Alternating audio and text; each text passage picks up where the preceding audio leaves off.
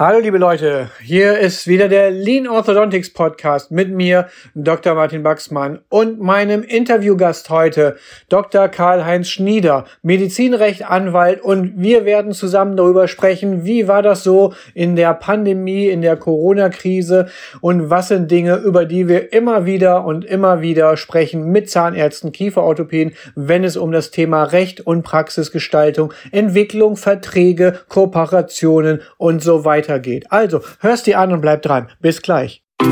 You're listening to Dr. Baxman's Lean Orthodontics. Simply everything that makes you even more successful in orthodontics and practice management. Dr. Baxman is a speaker, Amazon bestseller author, and multi entrepreneur.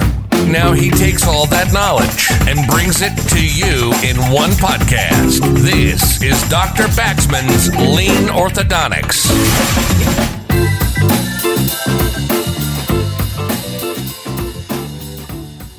Ich freue mich heute ganz besonders über den Gast Dr. Karl-Heinz Schnieder, Rechtsanwalt für Medizinrecht, Lehrbeauftragter der Willems Universität Münster ganz langjährige Referententätigkeit, also ein echtes Urgestein im Bereich Medizinrecht, auch im Umgang mit KZV erfahren und überall bekannt. Das ist jemand, den hat man gern an seiner Seite, wenn man dort mal eingeladen wird. Kann ich also auf jeden Fall nur empfehlen. Aber auch Buchautor, mittlerweile auch quasi in so einer Art Unternehmensberatung tätig. Da werde ich gleich auch nochmal genauer zu fragen, was das so zu bedeuten hat.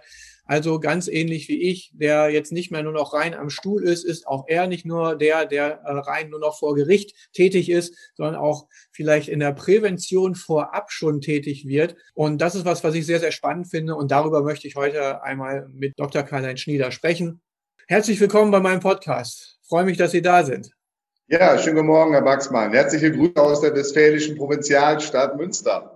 Ja, ich habe ja schon gerade gesagt, Medizinrecht Anwalt ist das eine, aber Sie machen auch noch einiges anderes. Vielleicht erzählen Sie einfach so ein bisschen, was sind so die, die Kernthemen, die Sie im Moment so umtreiben und wo drückt auch den Zahnärzten und Zahnärztinnen im Moment der Schuh besonders Ihrer Meinung nach?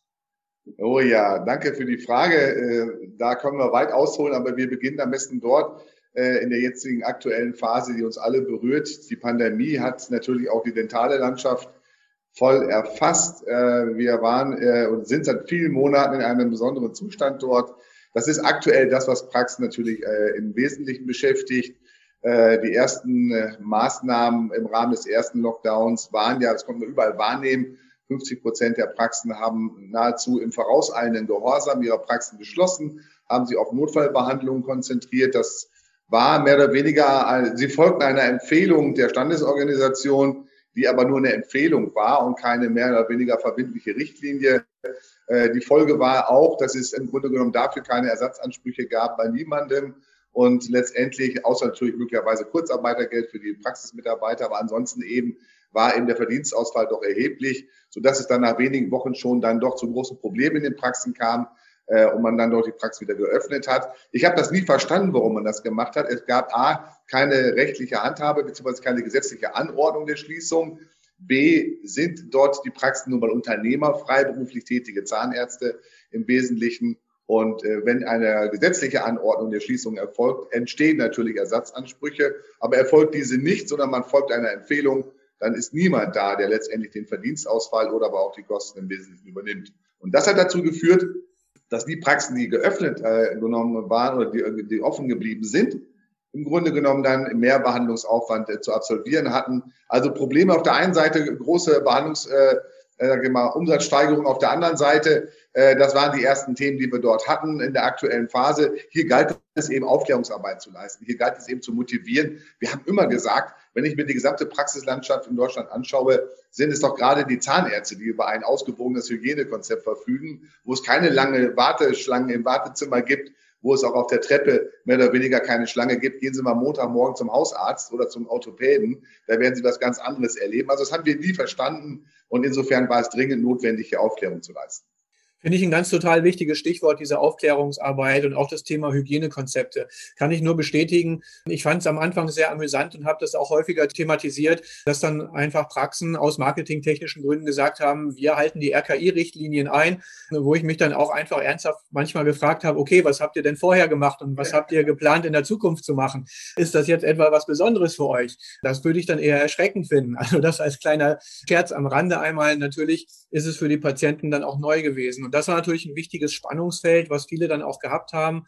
Das Thema Versorgungsauftrag einerseits, andererseits aber auch die doch recht unklare Kommunikation aus der Politik, darf man vielleicht an diesem Punkt einfach mal mittlerweile auch so ganz klar sagen, was dann vor allem aber auch die verunsichert hat, die vielleicht auch nicht als Erste im Bereich Bildungsbürgertum entsprechend hervorstechen, nämlich auch unsere Mitarbeiterinnen und Mitarbeiter. Da war es zum Beispiel für mich als Chef durchaus auch mal wichtig, dass ich die ein oder andere Studie vielleicht aus den USA oder aus England, die da sehr umtriebig gewesen sind, von Anfang an das eigentlich sehr gut, ob sie es jetzt sehr gut gelöst haben, ist eine andere Frage, aber die vom Studienaufwand her das sehr gut umgesetzt haben. Und da konnte ich natürlich auch meinen Mitarbeiterinnen und Mitarbeitern manchmal einfach helfen und ein bisschen im Rahmen der Führung, darum geht es ja auch in diesem Podcast, einfach ein bisschen Sicherheit und Leitplanken geben. Wie haben Sie das erlebt in anderen Praxen? Wie war das da so? Thema Führung, Kommunikation in den Praxen? Also man muss ja sagen, äh, wir sind ja nahezu alle erst einmal von, äh, der Pandemie in seinen Auswirkungen äh, überrascht worden. Das ist auch im Grunde genommen verständlich. Und ich verzeihe ja auch immer einen, einen Fehler, den man gemacht hat, was man natürlich weniger nachsichtig betrachtet ist, wenn man das Gleiche mehr oder weniger oder wenn man das dann nicht abstellt oder sich nicht verändert und darauf einstellt. Und bei der zweiten Welle erlebt mir das immer noch, dass Praxen sich nicht im Grunde eingestellt hatten. Diese Einstellung äh, die musste oder die erfolgt auf ganz verschiedenen Gebieten. Auf der Personalebene eben, dass man eben Teambildung betreibt. Ja, dass wenn jemand dort sich infiziert, nicht die gesamte Praxis lahmgelegt wird. Dass man im Grunde Zeitmodelle, Arbeitszeitmodelle entwickelt, etc. etc.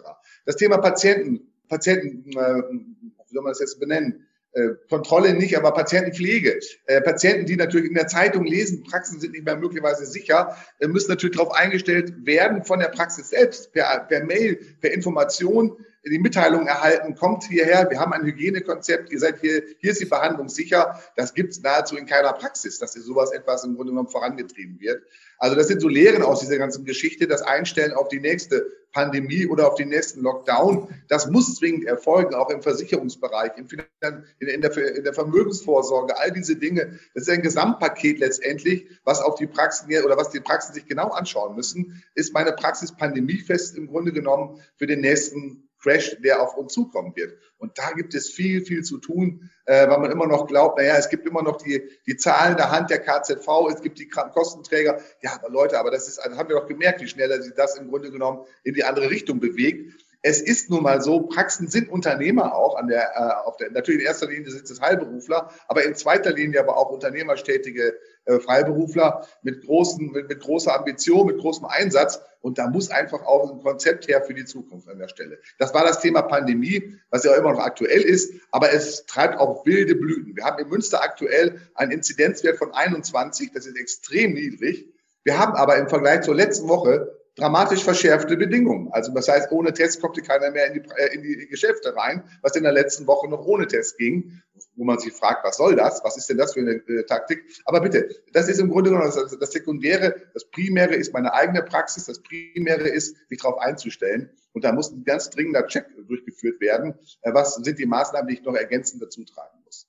So, das ist das eine, das Pandemie-Thema. Ja, wenn wir da nochmal vielleicht abschließend drauf gucken, ich würde auch das so sehen, das Pandemie-Thema beherrscht uns alle, dass wir das einmal ansprechen. Es ist einfach unausweichlich in dem Bereich, aber im Prinzip ist es ja so, man kann es ja auch sagen, eine Krise ist ja auch mit der günstigste Zeitpunkt dafür, vielleicht auch Veränderungen anzustoßen, auch im eigenen Unternehmen, in der eigenen Praxis. Und es hat sich auch gezeigt, die, die Zukunft sicher vorausgeplant hatten, die hatten es auch leichter in der, in der Krise. Das soll jetzt nicht sein, dass man irgendjemand den Boomern jetzt irgendwo zuschiebt oder so oder da auch vorurteilt. Das ist natürlich unter sehr unterschiedlichen Gesichtspunkten alles zu sehen. Aber krisenfest zu sein, ist natürlich auch was, was man jederzeit als Unternehmer anstreben sollte. Und, und jetzt komme ich genau dann auch zu Ihrer Expertise. Als klassischer Medizinrechtsanwalt wird man ja in der Regel gerufen, wenn es schon zu spät ist. Oder so kenne ich es von vielen Kolleginnen und Kollegen. Wie sieht's da aus? Wie helfen Sie da zum Beispiel bei einer strategischen Ausrichtung, dass man halt Probleme vermeidet, dass man von vornherein, ob es jetzt im Umgang mit der KZV, aber auch Patienten, aber auch im Aufbau der Praxis selbst vielleicht Präventivmaßnahmen ergreift, die uns dann auch beim nächsten Mal besser durch die Krise durchbringen werden. Und jetzt mal unabhängig von der Pandemie als Krise, sondern von jeder Art von Krise. Mhm. Also äh, ich erlebe es in der Beratungspraxis und das hat am Ende, am, am Ende dazu geführt, dass ich mich vor 15 Jahren auch dazu entschieden habe, neben dem juristischen Teil noch im Grunde genommen einen Beratungs-Consulting-Teil aufzubauen, der was mit Prävention zu tun hat, der was damit zu tun hat, im Grunde genommen aus den aktuell äh, erkennbaren Fehlern äh, zu lernen und den Praxen im Grunde genommen hier weiterzuhelfen. Äh, das Pandemie-Thema ist jetzt Teil einer strategischen Beratung geworden, weil man darauf gucken muss, ob eine Praxis sich hierauf eingestellt hat und was da noch zu veranlassen ist. Der große Block aber, der große Block aber der, der Präventionstätigkeit ist immer noch das KZV-Systemthema. Äh, wir, äh, die, die Praxen im Durchschnitt erarbeiten circa 90 Prozent ihrer Honorarumsätze noch im KZV-Bereich.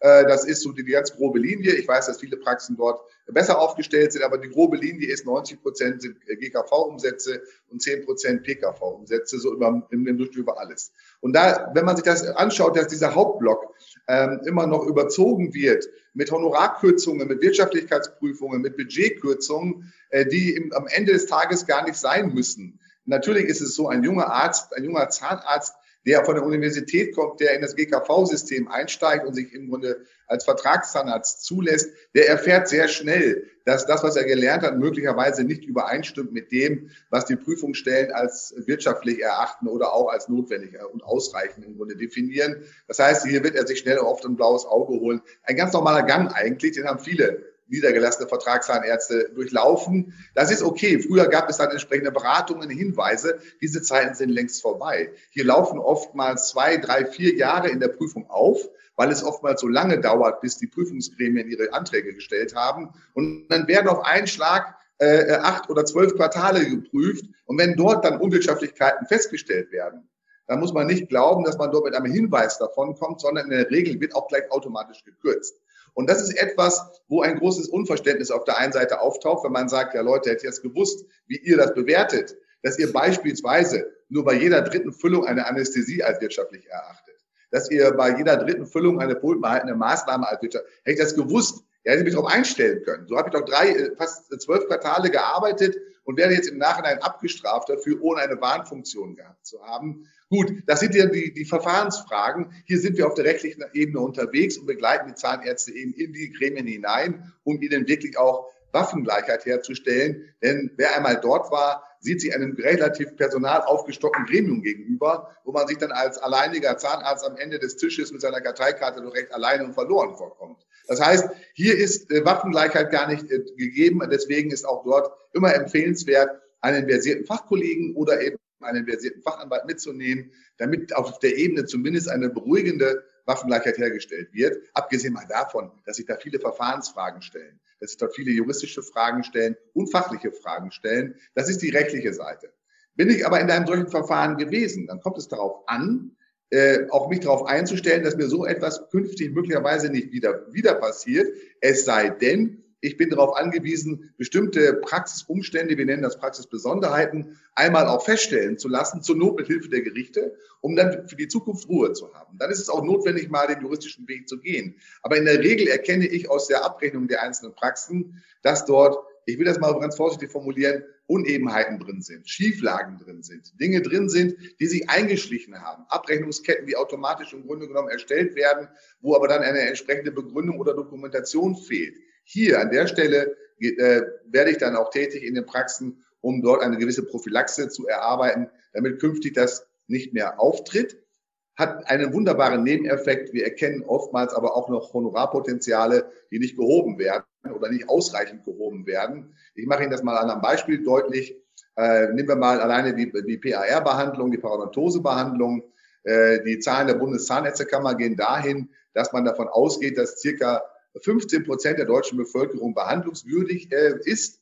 Und jetzt darf ich mal die Frage an Sie zurückgeben. Was glauben Sie denn, wie viel Prozent äh, tatsächlich in der Praxis behandelt werden im Schnitt? Das ist für mich als Kieferorthopäden sicherlich schwer zu sagen, aber das, was wir auch erfahren, kleines Beispiel aus der Geschichte, wir kriegen auch manchmal kieferorthopädische Patienten überwiesen, wo sich plötzlich der Frontzahn bewegt hat, das ist jetzt sehr fachlich. Und da fragt man sich natürlich auch sofort als Kieferorthopäde, wann wurde da vielleicht das letzte Mal sondiert, denn der wird sich nicht ohne Grund plötzlich bewegt haben. Also von den 15 Prozent, die das Potenzial hergeben, davon vielleicht 30 Prozent. Außer es ist eine spezialisierte Praxis, Natürlich also jetzt, die Behandlungsquote beispielsweise in Westfalen-Lippe liegt bei 1 bis 1,5 Prozent.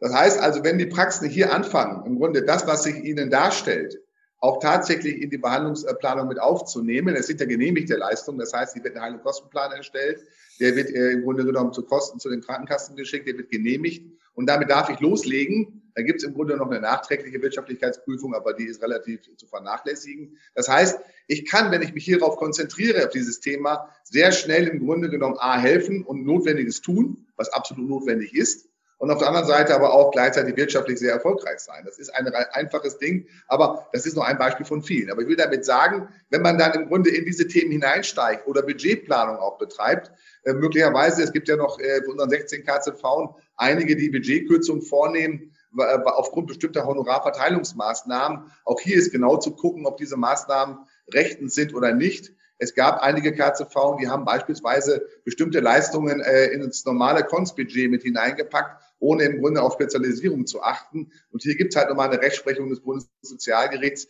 die da bedeutet, es, die KZV haben dafür zu sorgen, dass es eine gewisse Honorarverteilungsgerechtigkeit gibt. Und darunter fällt auch eben gleiche Sachverhalte gleich und ungleiche Sachverhalte ungleich zu machen. Das sind super spannende Themen, insbesondere auch für unser deutsches Publikum, die heute sicherlich ganz, ganz viel daraus einmal mitnehmen können und sicherlich viele Denkanstöße noch haben. Ich möchte das Thema noch mal so ein bisschen allgemeiner auffassen, weil das ja auch in Ihren Bereich gehört, um dann einmal unsere Österreicher, Schweizer und wir haben auch aus Polen, aus deutschsprachige, aus USA, Australien und wo sonst all her haben wir Teilnehmer bei diesem Podcast. Das ist wirklich sehr, sehr spannend.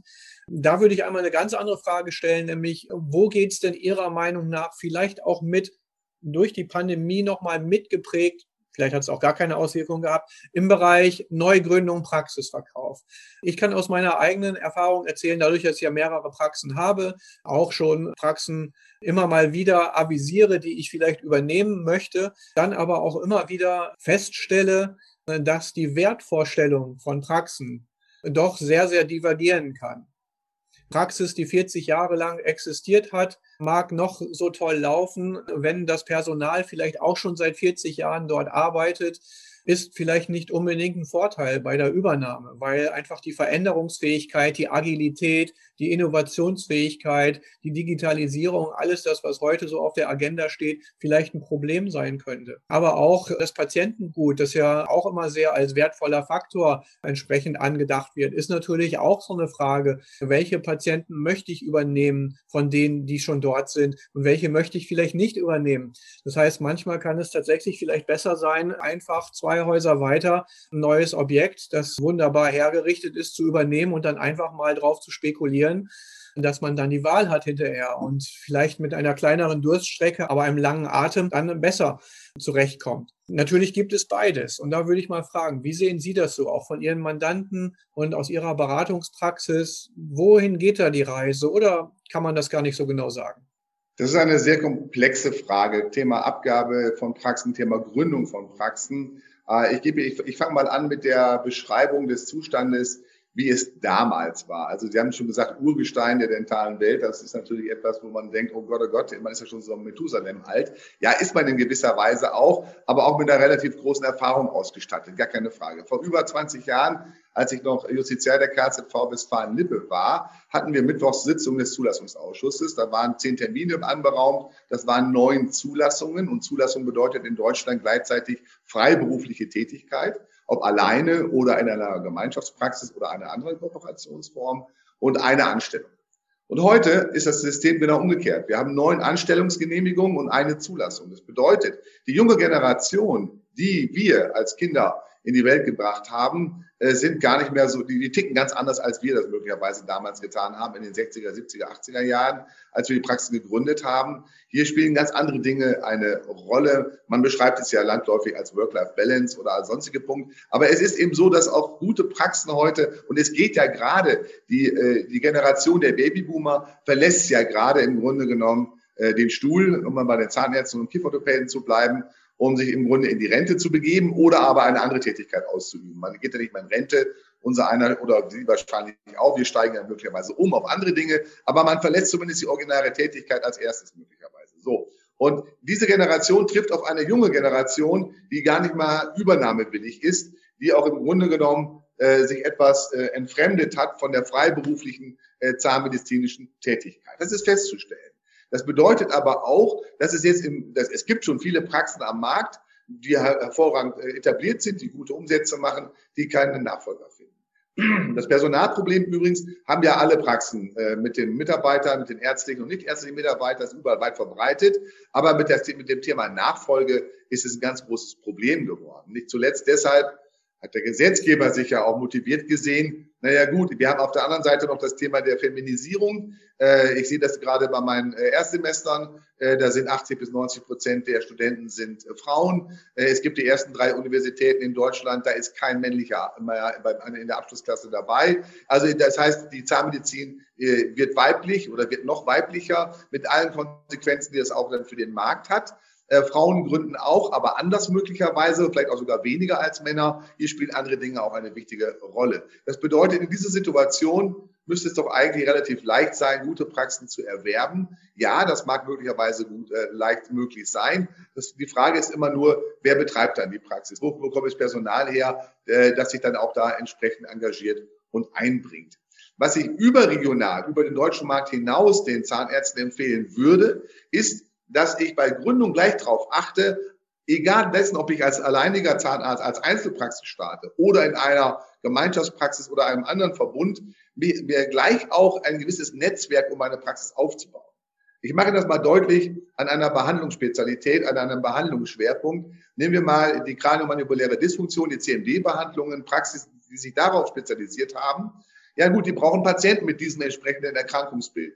Wo kommen die denn her, diese Patienten? Die kommen ja nicht nur vom Nebenan, vom Fachkollegen, sondern sie kommen möglicherweise vom Hausarzt. Sie kommen möglicherweise vom Orthopäden, vom Physiotherapeuten, vom Psychologen, vom Neurologen, vom HNO-Arzt. Alle diese äh, äh, Fachärzte haben möglicherweise Patienten, wo dieses Thema der Kiefergelenkserkrankung eine Rolle spielt.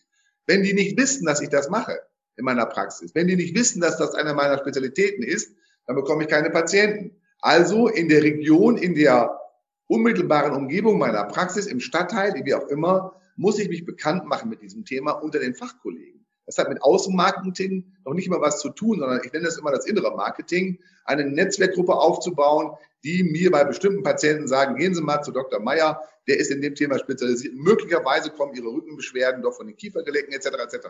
Also diese Punkte sind enorm wichtig. Äh, Zuweisung von Nicht-Fachkollegen, ja, von nicht, äh, sondern von allgemeinen Medizinern und sonst etwas. Das ist ein ganz wichtiges Thema. Ich habe das mal äh, auch praktiziert mit dem Thema der Gesundheitsregion. Da kommen wir nachher nochmal vielleicht drauf zu sprechen. Netzwerkbildung rund um die Praxis, natürlich auch zu Fachzahnärzten, Kieferorthopäden, Endodontologen etc. pp. Auch das ist notwendig und wichtig. Patienten der Zukunft wollen geleitet, die wollen geführt und betreut werden. Die wollen nicht mit einer Überweisung irgendwo ins Nirvana geschickt werden, sondern sie brauchen eine Empfehlung. Und das finde ich ist für jeden eigentlich in der Praxisgründungsphase enorm wichtig. Wir haben im Moment, äh, ja, wir haben im Moment haben wir äh, Gründerzeit, nenne ich das mal. Geld war noch nie so günstig wie jetzt. Ich habe noch zu sieben, acht Prozent meinen Einstieg finanziert. Äh, heute unvorstellbar. Heute ist, kostet das Geld ja nahezu fast gar nichts mehr. Die Rahmenbedingungen sind hervorragend. Der Markt schreit auch nach jungen, äh, eigenständigen Praxen oder nach lokalen Praxisketten. Da können wir ja noch mal drüber sprechen, wie die geführt sind. Sie haben eine lokale Praxiskette, die Sie führen. Chapeau. Es gibt äh, Ketten äh, oder äh, Zahnärzte, die ihre Praxen veräußern an einen Fremdinvestor, was von den Standesorganisationen ja nicht gerne gesehen wird, aber der Markt verlangt es.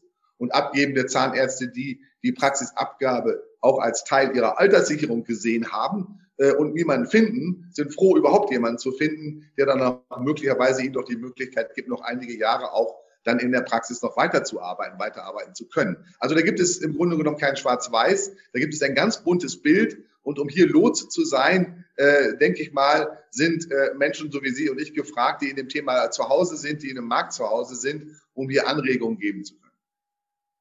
Finde ich total spannend. Gerade auch das Thema Touchpoints sozusagen der Patienten auch und patientenzentriertes Denken kommt dann natürlich auch so ein bisschen gerade mit zum Vorschein in den letzten Sätzen, was ich sehr, sehr spannend finde. Und äh, das ist auch eine Rolle, die vielleicht auch gerade der Allgemeinzahnarzt oder auch manchmal wir auch als Kieferorthopäden oder wer auch immer im Bereich der zahnärztlichen Branche unterschätzt, nämlich unsere Beratungstätigkeit beim Auffinden eines passenden Fachkollegen. Es wird immer noch unheimlich stark, das sehe ich gerade auch bei Kieferorthopäden, kommt ein Patient durch die Tür, dann muss der, bis man bei drei gezählt hat, eine feste oder was auch immer für eine Zahnspange oder heutzutage auch Aligner dann entsprechend bekommen. Und das wirkliche Feststellen der Bedürfnisse oder halt das Netzwerken findet so in dem Sinne gar nicht statt, was, was durchaus sehr, sehr Wichtiges ist. Denn ein Patient wird auch ein sehr zufriedener Patient sein und vielleicht ein begeisterter Patient, ein Empfehler und ein Influencer, wenn man den den richtigen Tipp gegeben hat, wen er denn ansprechen kann. Und ob dieser Patient nun selbst behandelt wird, was vielleicht gar nicht in erster Linie sein Bestreben gewesen ist. Oder ob er uns vielleicht drei Patienten schickt, die vielleicht viel besser für uns geeignet sind, aufgrund dessen, dass wir einfach nur eine Empfehlung ausgesprochen haben. Das soll man jeder sich für sich einfach mal bedenken, was da die bessere Strategie sein kann. Das ist auch gerade bei Recall-Systemen und so weiter. Das ist so ein unerschöpfliches Gut, was man nutzen kann, dass man dort wirklich seine Patienten auch hält, dass man eine Beziehung aufbaut und dass man darüber dann wieder neue Kontakte schafft und darüber vielleicht auch neue Fachkollegen wieder kennenlernt und so weiter und so fort, die einem dann weiterhelfen. Also finde ich eine ganz, ganz spannende Sache, das Thema Netzwerken. Und wir dürfen auch nicht vergessen, im Amazon-Zeitalter und dann haben wir eine Überweisung und dann müssen wir anrufen und dann kriegen wir keinen Termin und dann müssen wir dies und dann müssen wir das. Wer macht denn das überhaupt heutzutage noch? Wir wollen morgens früh im Schlafanzug im Bett liegen, auf den Knopf drücken und bis Mittag soll bitte das Produkt oder was auch immer, die Dienstleistung, soll geklärt sein. Das ist doch, wie wir heutzutage im Prinzip eigentlich Geschäfte machen, welcher Art auch immer, ob es jetzt Arzttermine sind, ob es kollegiale Empfehlungen oder was auch immer sind. Das sind also ganz, ganz spannende Themen, die Sie da so angerissen haben. Da möchte ich jetzt im Prinzip bei meiner vorletzten Frage einmal darauf kommen. Sie haben ja auch jetzt kürzlich nochmal wieder ein Buch geschrieben das geht ja auch so ein bisschen da in die Richtung, dass man einfach mal feststellt, wie, wie erleben auch andere das entsprechend. Das Buch Apollonia heißt es, erstellen Sie ruhig gleich noch ein bisschen weiter vor. Mut und Leidenschaft steht da schon mal drauf. Das begeistert schon mal auf jeden Fall. Aber es geht auch darum, dass dort einfach mal bestimmte Geschichten in Interviews zum Tragen kommen. Wie erleben manche von uns die Zahnmedizin heutzutage und was können wir daraus lernen? Das ist ja gerade auch was, sag ich mal, wo man sich vielleicht im Moment seltener trifft, Stammtische nicht möglich sind, Fortbildung nicht möglich sind. Wir wissen alle, das Schönste am Unterricht ist immer die Pause. Genau das Gleiche gilt auch für Kongresse, wo man da tatsächlich die tiefgehenden Gespräche interkollegial führt. Und da haben Sie, glaube ich, eine ganz spannende Nische auch mit Ihrem Buch getroffen. Vielleicht sagen Sie da was zu. Sehr gerne. Vielen Dank für die Frage. Ähm, es ist eine gewisse Herzensangelegenheit. Also ich bin äh, von der Grundprägung aus ein liberaler Mensch, einer, der die Freiberuflichkeit liebt und schätzt und auch sieht, welchen Wert die, freiberuflich, die freiberufliche ambulante zahnärztliche Versorgung in der Republik hat. Wir sehen immer dort, wo äh, der Staat aktiv wird, das können wir gerade aktuell bei den Testzentren, äh, Testzentren ja nachverfolgen, die sind fleißig, die sind super organisiert. Äh, ich habe das auch mein Schwiegervater dort im Grunde genommen durch dieses ganze Szenario geführt. Unter anderthalb Stunden kommen wir bei einer, bei einer Testung nicht durch. Nehmen das die Hausärzte in der Hand, sind sie in zehn Minuten wieder draußen. Das hat einfach den Effekt, der kennt seine Patienten, der weiß genau, ach Bernhard, komm rein, ich kenne dich ja armfrei machen, ich weiß, was du an Vorerkrankungen hast, das geht ganz schnell. Der Staat ist hier viel behäbiger. Die Freiberuflichkeit ist eines der zentralen Säulen unserer ambulanten Versorgung in Deutschland. Und wenn wir die erhalten wollen, ich habe gerade ja genannt und auch bezeichnet, wie im Moment die Stimmungslage bei der jungen Generation ist, dass man in dieses Thema gar nicht mehr so gerne rein will, dass gerade die jungen Frauen auch oftmals nicht informiert sind über die Möglichkeiten. Man glaubt ja immer, es geht nur voll freiberuflich oder dann nur angestellt zu sein. Nein, es gibt ja Mischformen. Es gibt eine Teilzulassung. Äh, wo ich mich auch über längere Zeit in einem, an einem Konstrukt, in einer überörtlichen Gemeinschaftspraxis auch beteiligen kann. Es gibt die MVZ GmbH-Struktur, wo ich GmbH-Anteile zeichnen kann und auch damit freiberuflich tätig werde. Also zwar als Angestellter der GmbH, aber ich habe schon unternehmerisches wirtschaftliches Denken, weil ich an einem Unternehmen beteiligt bin. Also all diese Dinge, die müssen bekannt gemacht werden. Wir haben heute Instrumente in der Hand, dank der Reformflut der letzten Jahrzehnte, wo wir vieles gestalten können und auch gerade auf die familiäre, persönliche Struktur im Grunde genommen herunterbrechen können. So. Und der Markt in Deutschland dreht sich im komplett weg von der Freiberuflichkeit, äh, so dass es schon in einigen Bereichen Überlegungen gab, den Auftrag zur Sicherstellung der Versorgung an die Kostenträger zu übertragen. Um Gottes Willen. Wenn die Krankenkassen Praxen aufmachen, was, was, was erwartet uns denn da? Die alte Poliklinik wieder von früher mit der Schwester Anna am Empfang? Das wollen wir alle nicht. Das, diese Zeiten sind vorbei. Also müssen wir, und das ist eine der Schlüsse aus diesem Buch heraus, wir müssen Botschafter unserer Berufe werden, also Botschafter unseres äh, Anwaltsberufes, unseres äh, kieferorthopädischen Berufs, unseres Zahnarztberufes. Und das Buch dient dazu, auf den Erfahrungsberichten von Zahnärzten, die in der aktuellen Phase der Freiberuflichkeit sind oder die gerade aufgehört haben, oder die angefangen haben, hier ganz unterschiedliche Bilder mal zu Wort kommen zu lassen. Wie war das denn bei euch? Was habt ihr für Hindernisse erfahren? Was sind die Punkte heute und würdet ihr es wieder tun? Und ein ganz buntes Bild ergab sich daraus. Im Ergebnis aber äh, alle äh, sind zum Schluss gekommen, die wir gefragt haben zumindest. Ja, es hat sich gelohnt. Ja, wir würden es genauso wieder machen. Es hat viele Möglichkeiten der Selbstständigkeit, äh, viele Dinge, die uns Herausforderungen besondere waren, aber auch viele Möglichkeiten und wir können das nur weiterempfehlen. Und damit das nicht nur so als Interviewblock im Raum stehen bleibt, ist das noch unterlegt mit entsprechenden Checklisten für die Niederlassungen, mit, äh, mit entsprechenden Empfehlungen auch, äh, damit ich als junger niederlassungswilliger Zahnarzt, Klammer auf Zahnärztin, auch gleich weiß, worauf muss ich insgesamt achten, wie muss mein Gründungsfahrplan aussehen. Ja, und ältere Zahnärzte, da haben wir ja nun einige, die Best-Ager, die jetzt im Grunde genommen als Babyboomer in den Ruhestand gehen, ja, wenn sie noch ein bisschen Lust haben, in dem Bereich zu bleiben, vielleicht nicht mehr am Stuhl stehen wollen, dann werden sie doch Mentor eines jungen Zahnarztes. Begleiten Sie den mit Ihrer Erfahrung. Ja, nehmen Sie den bieten sich da an, möglicherweise mit Ihrer Erfahrung da unterstützend tätig zu werden. Das ist etwas, was ich, wie gesagt, als Herzensaufgabe empfinde, aber sie ist auch Allgemeinaufgabe, die sich im Grunde etwas breiter spinnt. Und da, äh, und aus diesem Grund ist das Buch entstanden. Ja, und von daher, äh, bin ich momentan so ein bisschen an den Stuhl genagelt, weil dieses Buch muss in die Welt gebracht werden. Und das bringe ich dann über Seminare, Vorträge in die Welt. Alleine nur das über die sozialen Medien zu verbreiten, ist ein bisschen dünn. Man muss es im Grunde genommen auf den Tisch legen und mal ein bisschen Blättern drin. Dann ist es möglicherweise etwas mehr Antrieb, da reinzuschauen. Ich kann es auf jeden Fall empfehlen. Apollonia, Mut und Leidenschaft und das Abenteuer Praxisgründung aus dem Bodon Verlag. Ein ganz neues Buch von Dr. Schmieder auf jeden Fall sich das einmal ganz genau anzuschauen. Da gibt es ganz viele spannende Ansätze auch und Ideen und Gedanken, die man hat und bekommen kann daraus. Und ich finde das Konzept gerade des Mentors auch zu benennen auch ganz gut. Der spricht dann auch in Ihnen so ein bisschen die Unternehmerseele, wie bei mir auch immer wieder. Und Unternehmen beinhaltet schließlich auch das Wort, dass man etwas unternimmt.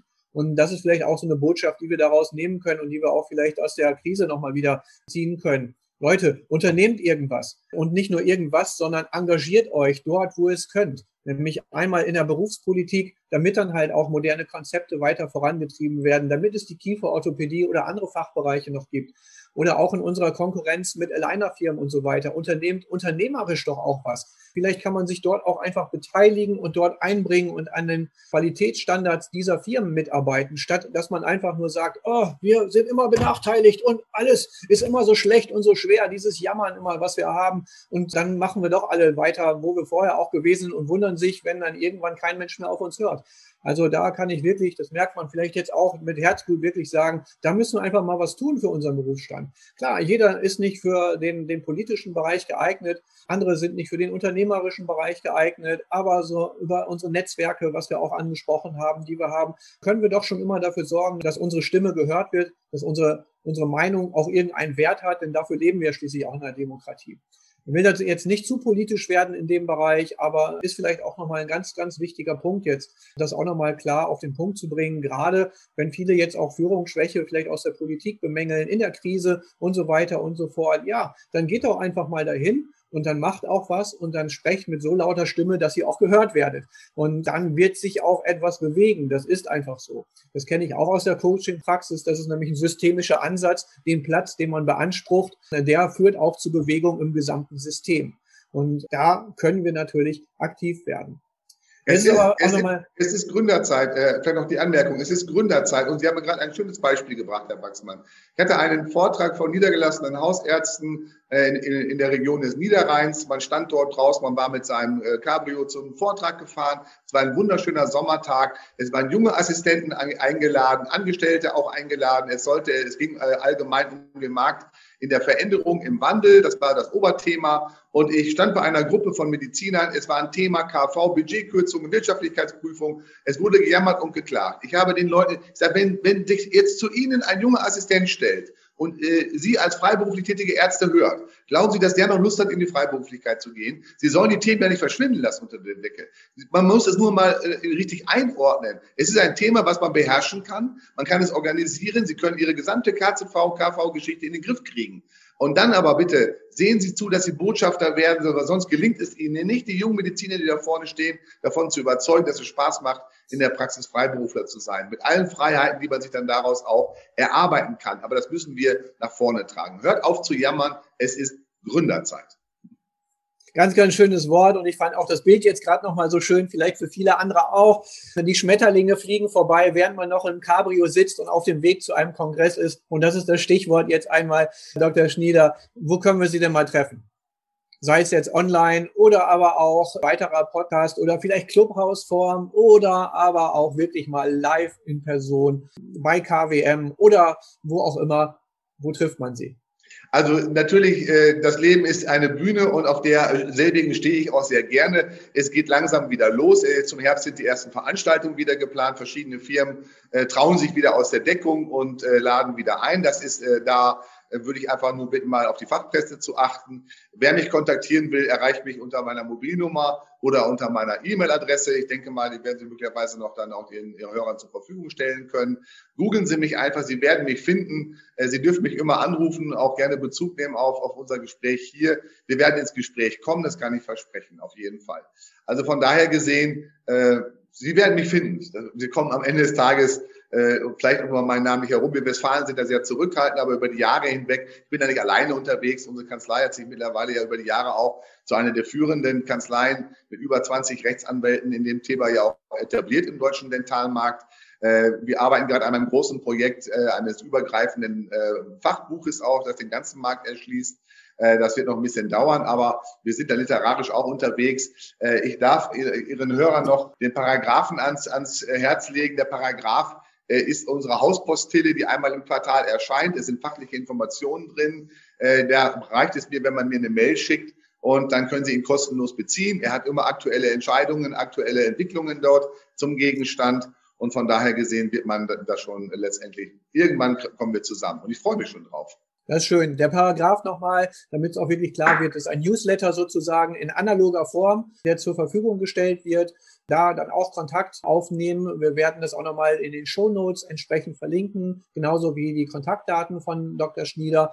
Jetzt kommen wir einmal wieder auch zum Ende dieses Podcasts für heute. Ich hoffe, es hat wieder allen soweit Spaß gemacht, war gute Unterhaltung, aber auch mit doch dem ein oder anderen wichtigen Ansatz. Und ich sage es auch immer wieder, auch wenn wir jetzt 20 Minuten oder wie lange auch immer miteinander sprechen, es muss nicht immer 20 Minuten allerhöchste Dichte an nur Content sein und an, an Lernbotschaften. Das wäre viel zu anstrengend zum Zuhören. Aber wenn du, lieber Zuhörer, liebe Zuhörerin, jetzt eine Sache vielleicht gelernt hast oder mitgenommen hast und die deinen Alltag ab jetzt veränderst, dann hast du schon ganz, ganz viel gewonnen. Denn es kommen weitere Podcasts, wo du das jedes Mal wieder erleben kannst. Und da auch nochmal ganz, ganz vielen Dank an jetzt mittlerweile 2500 Abonnenten und Abonnentinnen. Das ist wirklich mega. Das habe ich mir vor zwölf Monaten auch noch nicht gedacht, dass ich mit der kleinen Nische Kieferorthopädie so weit dann auch im Bereich Podcast mich bewegen kann. Das ist klasse. Und auch da in eigener Sache noch eben einmal ganz kurz. Ich habe jetzt vor 14 Tagen mein Buch Patientenjourney rausgebracht in der Lean Orthodontics Reihe und das ist nach einer Woche direkt schon wieder auch Amazon Bestseller geworden, was heißt, es gibt einfach unheimlich viele, die sich damit beschäftigen, die Dinge, die ich hier biete im Podcast und Büchern auch, sich wirklich dafür interessieren. Dafür vielen, vielen Dank. Ich lebe natürlich auch von den ganz tollen, spannenden Interviewgästen, die ich immer wieder habe. Also nochmal vielen Dank, Dr. Schnieder, heute für die Zeit, das Engagement und die vielen wichtigen Botschaften. Hat mir viel Spaß gemacht. Ich darf mich auch bedanken für dieses interessante Gespräch. Die Zeit ist verflogen wie nichts. Äh, ich darf noch eine Anregung geben. Wir haben heute ja im Schwerpunkt auch ein bisschen über die Praxisgründer gesprochen. Vielleicht äh, schaffen wir es bei nächster Gelegenheit mal über das Thema der Praxisabgabe zu reden. Ein beherrschendes Thema einer ganzen Generation. Äh, wie gesagt, es gibt eben verschiedene Player auf dem Markt, ob das die Investoren sind, ob das die junge Generation ist oder aber, und das ist die letzte Anregung, ob ich möglicherweise die Praxis zum Ende meiner Tätigkeit an mich selbst verkaufe. Auch das ist ein Modell, was nicht unspannend ist, in Form einer NVZ GmbH. Wie das dann im Einzelnen gehen kann und wie man das dann möglicherweise dann auch konkret gestaltet, vielleicht ist das Thema eines der nächsten Interviews, das wir gerne gemeinsam führen. Das ist ein mega Schlusswort. Vielen, vielen Dank nochmal dafür. Und das ist auch wirklich jetzt, das ist so spannend. Da fragt man sich natürlich jetzt sofort, wann genau kommt denn die nächste Folge, wo wir genau das besprechen und die Praxis an mich selbst verkaufen. Hört sich erstmal super interessant an. Was das dann bedeutet, werden wir dann auf jeden Fall noch feststellen. Jetzt auf jeden Fall erstmal ist es gut mit diesem Podcast. Dein Job ist jetzt das, was du immer tun solltest, wenn du diesen Podcast gehört hast. Erzähl es allen weiter, dass du hier interessante Botschaften bekommen hast, dass er dich weiterbringt, dass er unterhaltsam, nett und spannend ist, dass andere da auch von profitieren können. Gib mir einen Daumen hoch, empfehle es weiter, teile alles und ansonsten schalt einfach beim nächsten Mal wieder mit ein, wenn der Podcast wiederkommt. Und ja, ich freue mich auf dich. Bis dann. Mach's gut. Tschüss. Wiederschauen. Been listening to Dr. Baxman's Lean Orthodontics. Simply everything that makes you even more successful in orthodontics and practice management. Lean Orthodontics has made many people successful, and if you apply it consistently, it will help you too. We hope you've gotten some useful and practical information from this podcast. Make sure to like, rate, and review, and tell a friend or two. In the meantime, you can reach out on the website at www.leanorthodontics.com. We'll see you next time on Dr. Baxman's Lean Orthodontics.